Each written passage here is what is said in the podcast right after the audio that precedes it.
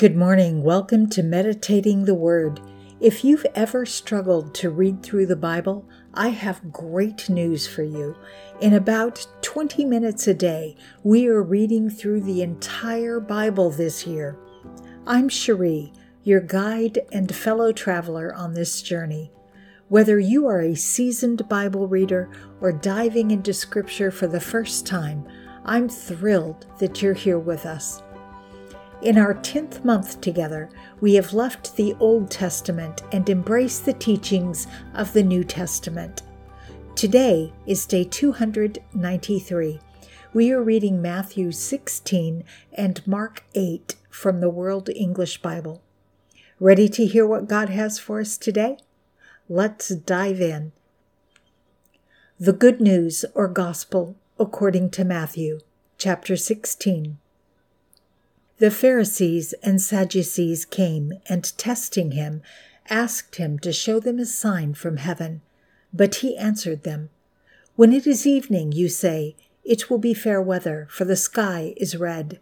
In the morning, it will be foul weather today, for the sky is red and threatening.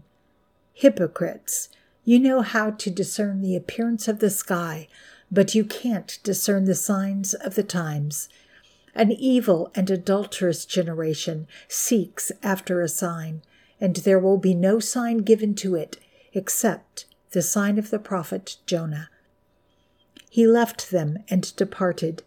The disciples came to the other side and had forgotten to take bread. Jesus said to them, Take heed and beware of the yeast of the Pharisees and Sadducees. They reasoned among themselves, saying, We brought no bread. Jesus, perceiving it, said, Why do you reason among yourselves, you of little faith, because you have brought no bread? Don't you yet perceive or remember the five loaves for the five thousand, and how many baskets you took up? Or the seven loaves for the four thousand, and how many baskets you took up? How is it that you don't perceive that I didn't speak to you concerning bread? But beware of the yeast of the Pharisees and the Sadducees. Then they understood that he didn't tell them to beware of the yeast of bread, but of the teaching of the Pharisees and Sadducees. Now, when Jesus came into the parts of Caesarea Philippi, he asked his disciples, saying, who do men say that I, the Son of Man, am? They said, Some say John the Baptizer, some Elijah, and others Jeremiah or one of the prophets. He said to them, But who do you say that I am? Simon Peter answered, You are the Christ, the Son of the living God. Jesus answered him, Blessed are you, Simon Barjona for flesh and blood has not revealed this to you, but my Father who is in heaven. I also tell you that you are Peter, and on this rock I will build my assembly, and the gates of Hades will not prevail against it. I will give to you the keys of the kingdom of heaven, and whatever you bind on earth will have been bound in heaven, and whatever you release on earth will have been released in heaven. Then he commanded the disciples that they should tell no one that he was Jesus the Christ. From that time, Jesus began to show his disciples that he must go to Jerusalem and suffer many things from the elders, chief priests, and scribes, and be killed, and the third day be raised up. Peter took him aside and began to rebuke him, saying, Far be it from you, Lord, this will never be done to you. But he turned and said to Peter, Get behind me, Satan. You are a stumbling block to me, for you are not setting your mind on the things of God, but on the things of men.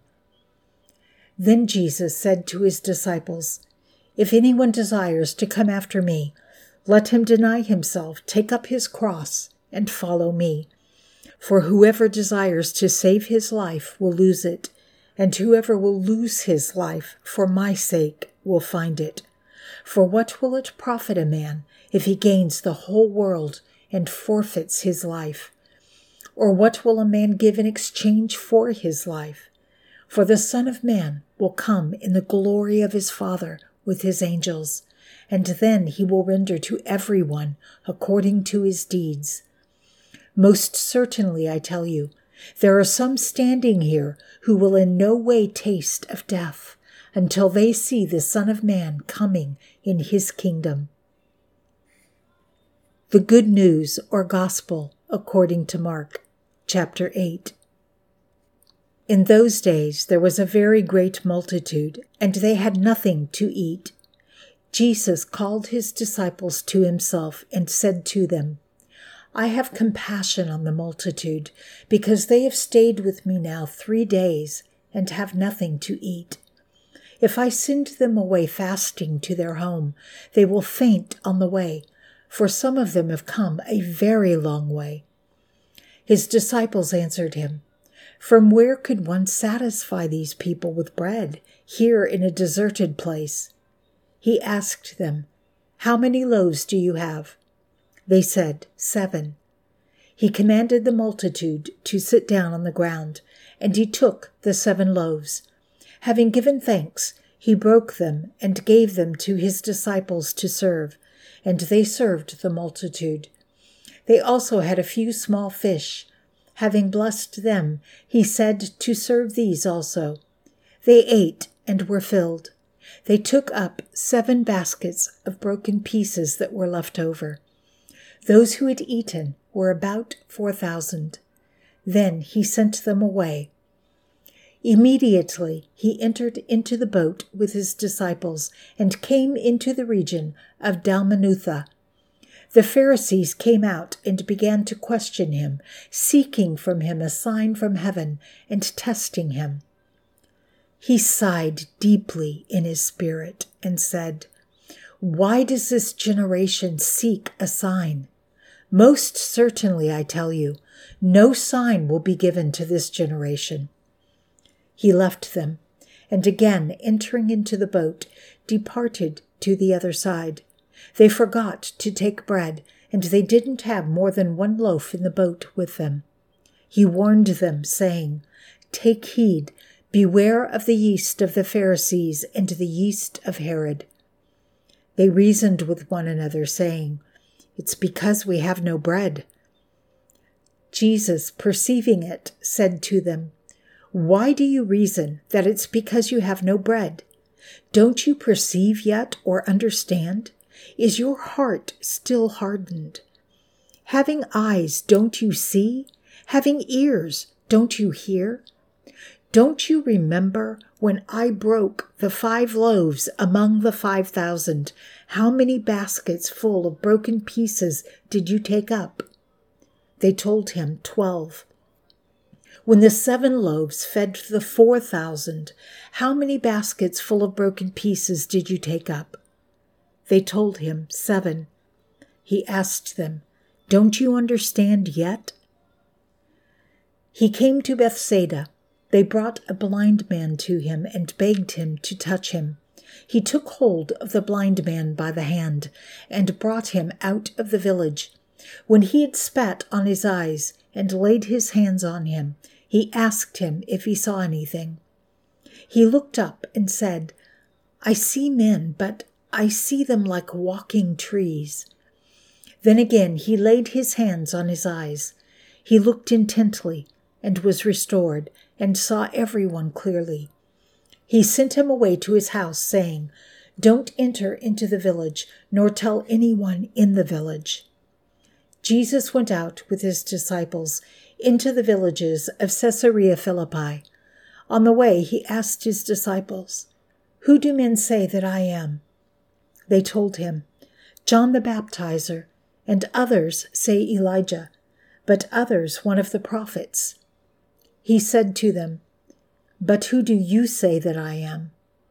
Peter answered, You are the Christ. He commanded them that they should tell no one about him. He began to teach them that the Son of Man must suffer many things and be rejected by the elders, the chief priests, and the scribes, and be killed, and after three days rise again. He spoke to them openly Peter took him and began to rebuke him. But he, turning around and seeing his disciples, rebuked Peter and said, Get behind me, Satan, for you have in mind not the things of God, but the things of men. He called the multitude to himself with his disciples and said to them, Whoever wants to come after me, let him deny himself and take up his cross and follow me. For whoever wants to save his life will lose it, and whoever will lose his life for my sake and the sake of the good news will save it. For what does it profit a man to gain the whole world and forfeit his life? For what will a man give in exchange for his life? For whoever will be ashamed of me and of my words in this adulterous and sinful generation, the Son of Man also will be ashamed of him when he comes in his Father's glory with the holy angels.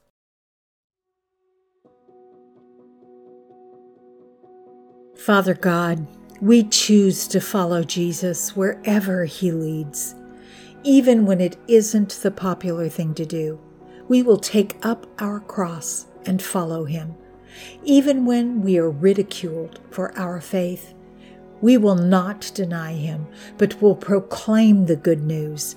We are not ashamed of the gospel, for it's the power of salvation. There's no real profit to be had in earthly things that perish, so we die to ourselves and live life eternal in Christ Jesus. Amen. Thank you for joining us today on Meditating the Word. As we close another chapter in our journey, it's important to remember that understanding the Bible is a process, and we know that faith comes by hearing the Word, and understanding comes through planting it in our hearts and meditating on it. Thank you for joining me today. I hope to meet you here again tomorrow and every day as we continue reading the Bible together. This is Cherie, reminding you that you are in my prayers. I look forward to spending time with you again tomorrow. Until next time, be blessed and be a blessing.